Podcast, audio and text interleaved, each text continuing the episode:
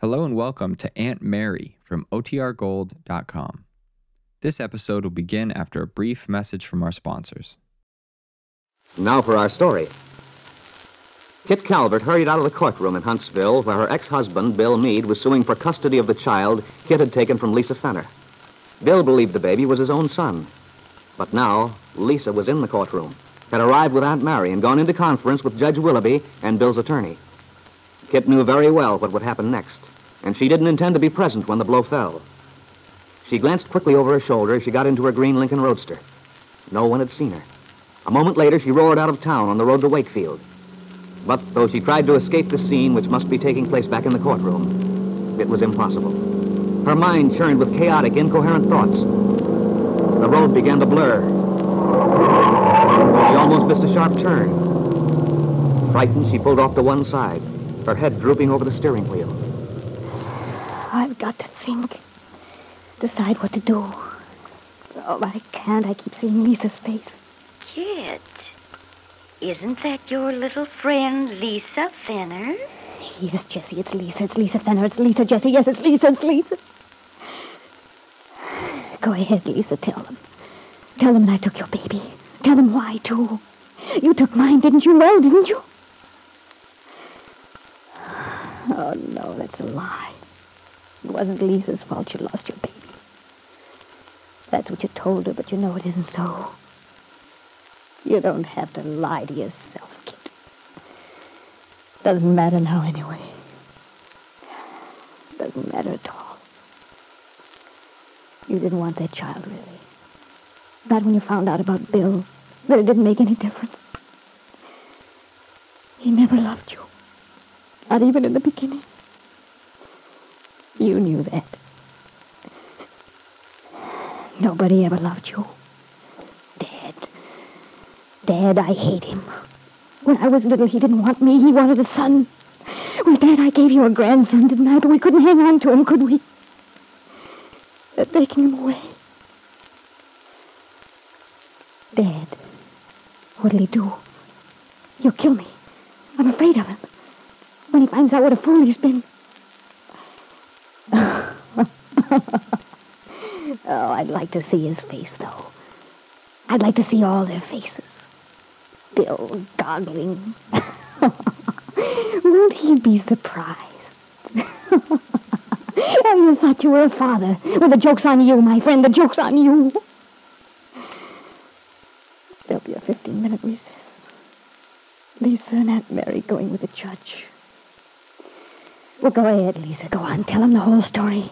Cry for them, Lisa. Cry as you did when you came to see me. Please, Kit. My baby. Oh, let me have him, Kit, please. He's all I have now.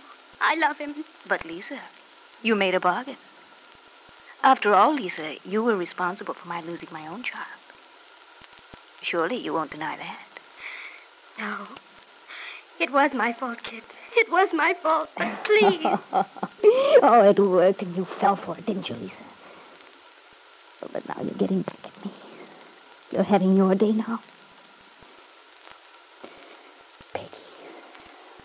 Lisa got there just in time and saved you. Lucky little Peggy. Little innocent. Comfort Bill, Peggy. Poor Bill. That's right. Put your hand on his head. Hold him to you. He's yours now. You can give him a child, one of his own. He's always loved you, even in the beginning. But I got him. He didn't know what was the matter. The love he had was for you. But I stole it for a while, until he found out. Well, they all know by now. Aunt Mary, Peggy, and Randy. All of them blaming me, me. Well, it's Dad's fault, everything. It's always been his fault. Beat down, control, destroy. That's been his way with things, with people, with me. With me. Destroy. I've got to get away. When Dad finds out, he... I'll get money in the bank. There's time. I'll clear out. You'll never find me. Go ahead, Dad. Look everywhere. You can't catch me. The laugh's on you this time, Dad.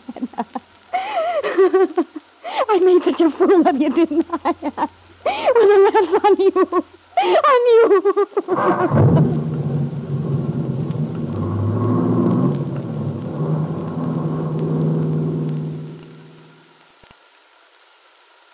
Meanwhile, in the courtroom at Huntsville, the scene Kit had imagined was becoming a reality. Lisa Fenner on the stand being questioned by Bill Meade's lawyer, Angus McKillop, has just broken down. Gosh, Lily, I feel sorry for that girl. She's under a terrific strain. Yeah. Why? Maybe I'm a dope, but I, I can't figure what this is all about. Neither can I, Randy. Exactly. Maybe Lisa knows something about Kit's background. Do you think that's it? Well, it, it, it could be. She did know Kit in California. But what has that to do with Bill Meade's baby? Don't ask me. It's funny, Randy. Now I come to think of it, Lisa's always been kind of touchy whenever Kit's name was mentioned. She has? How do you mean? Oh, I don't know. She she didn't seem to want to talk about the Calverts. Almost acted as if she was scared. Scared. Yeah. Yeah. Somehow I always remember her as scared. I remember that night the old bridge fell through. I, I dragged her up in the bank. She kept saying she almost wished I hadn't. Oh, that doesn't surprise me too much. She was still in a very low frame of mind when I met her in Chicago. Come to think of it, she's never been happy since I knew her.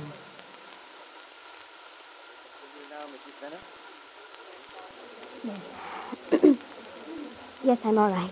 Now, before you returned to Chicago, where were you living in California? I was living at Malibu then with Kit Calvert. She. She was going to have a baby. Go on, Mrs. Fenner. She offered to let me share her house. I see. And you accepted her offer? Yes. There was nothing else. I mean, I was quite alone, and it seemed the best thing to do. Uh, did your husband know you were living in Southern California at that time? Oh, no. You see, he. He had left me several months before. Uh, that was in San Francisco, was it not? Yes. We'd been working at this nightclub, the Regency Room. We had quarreled. I see. What was your financial situation at this time, Mrs. Fenner? I. Uh, I didn't have any money at all. That's why I went there, to Southern California. This friend had offered. Uh, what friend was that? His uh, name was Paul Cromwell. Was Mr. Cromwell in love with you? He. He had said he was. He had asked you to marry him, had he not? Yes, but. But what, Mrs. Fenner? Well, I learned that he. that Paul was not in love with me. There was someone else. Uh, you mean uh, there was another woman? Yes, What was this woman's name, please? it was Kit Calvert.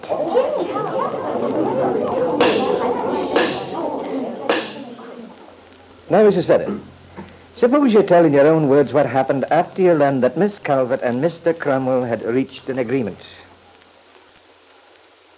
Well, in the first place, I realized how foolish I'd been. That I hadn't been in love with Paul, but I was hurt because of what had happened in San Francisco. I'd been lonely because I missed Lance. My husband and I. Yes, Mrs. Fenner? Go on, please. Mrs. Fenner? Randy. Oh, good Lord. What's the matter, Lily? That man who just came in. It's Lance Fenner, Lisa's husband.